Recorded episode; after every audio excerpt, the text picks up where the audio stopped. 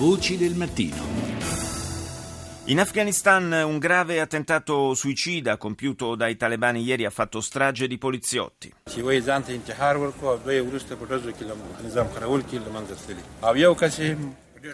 Quattro ribelli, dice in lingua Pashtun il governatore della provincia di Logar, Nias Mohammad Amiri, hanno attaccato il quartier generale della polizia a Logar. Uno di loro si è fatto esplodere vicino all'ingresso dell'edificio, uccidendo un agente. Due sono stati colpiti a morte dalle forze di sicurezza, ma sfortunatamente il quarto è riuscito a raggiungere la sala mensa e lì si è fatto saltare in aria. L'esplosione ha causato la morte di altri 21 poliziotti.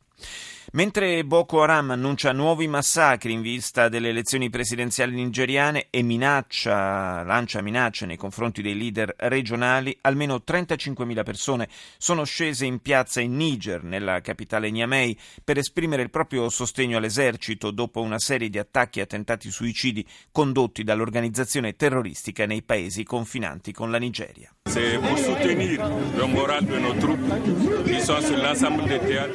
Tutto questo contribuisce a tenere alto il, mola- il, morale delle nostre truppe che sono schierate al fronte, dice il portavoce del governo del Niger, Marou Amadou, in particolare quelle che si stanno scontrando con Boko Haram nella regione di Diffa. Torniamo in Europa in attesa della nuova decisiva riunione probabilmente dell'Eurogruppo che si terrà venerdì prossimo. Il tema del debito greco è stato incombente anche nella riunione dei ministri delle finanze di ieri e lo scontro verbale fra Atene e Berlino è proseguito. Das, ähm Griechenland sich entscheiden muss, will es eigentlich dieses Programm oder will es nicht. Das hat bisher niemand der Kollegen hat bisher verstanden, was Griechenland am Ende wirklich will. Ob Griechenland selber das weiß, ist auch die Frage. La Grecia, ha detto il ministro tedesco delle finanze, Wolfgang Schäuble, deve decidere se vuole il programma di aiuti oppure no. Nessuno fra i miei colleghi comprende che cosa voglia davvero la Grecia in definitiva. Anzi, la domanda è se la Grecia sappia quello che vuole. Vogliamo tutti che l'Eurogruppo rimanga compatto, ma ognuno deve fare la propria parte e la decisione ora è solo nelle mani di Atene. Insomma, eh, ancora schermaglie fra appunto Atene e Berlino eh, in vista della riunione dell'Eurogruppo che non si preannuncia per niente semplice. Andiamo negli Stati Uniti. Barack Obama e la sua amministrazione hanno dovuto sospendere l'attuazione della politica volta a proteggere dalla deportazione milioni di immigrati Immigrati che da anni lavorano negli Stati Uniti ma sono tuttora considerati dei clandestini. Un giudice del Texas, infatti, rispondendo a sollecitazioni giunte da ben 26 stati dell'Unione che accusano il Presidente di avere oltrepassato i limiti dei propri poteri con eh, gli annunci fatti in merito appunto di politica dell'immigrazione, ha emesso questo giudice un ordine temporaneo per bloccare l'azione dell'esecutivo. L'improvviso stop scatenato proteste e manifestazioni in varie parti del paese, come a Los Angeles. It's not in our interest to keep 11 million undocumented individuals in this country living in fear.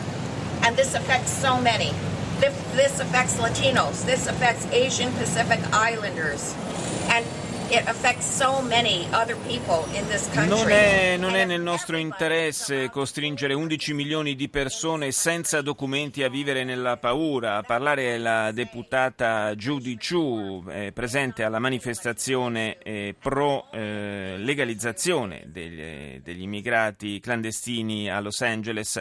È un problema che colpisce così tanti latini e così tanti asiatici in questo paese, osserva eh, il, il membro del Congresso stesso e se a ognuno di loro sarà consentito di partecipare pienamente alla vita della nazione, ne beneficeremo tutti. Non è soltanto una questione che riguarda i latini o gli asiatici, è una questione che riguarda l'intera America.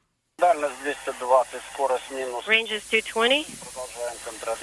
Closing in at uh, 0 decimal 13. And uh, we're continuing monitoring the approach. we have a good image. Copy, Alexander. The progress about three quarters of the way around uh, the approach Una navicella a cargo russa senza equipaggio con a bordo più di 3 tonnellate di materiale e di carburante ha raggiunto la stazione spaziale internazionale sulla quale si trova anche la nostra Samantha Cristoforetti. Quelli che sentiamo sono gli effetti della fase di avvicinamento e aggancio, il colloquio tra la base e la stazione orbitante trasmessi dalla NASA.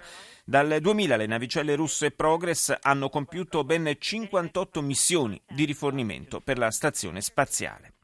Ci spostiamo ora in Cile per parlare di un problema che per la verità affligge molti paesi, quello dell'inquinamento. Yolanda Pupillo. Sviluppo e crescita economica hanno anche i loro lati negativi, come in Cile, dove l'accelerazione dell'economia sta andando di pari passo con l'aumento dell'inquinamento, tanto che i livelli del particolato superano spesso quelli consentiti dall'Organizzazione Mondiale della Sanità. Il professor Patricio Perez del Centro Meteorologico Ambientale dell'Università del Cile.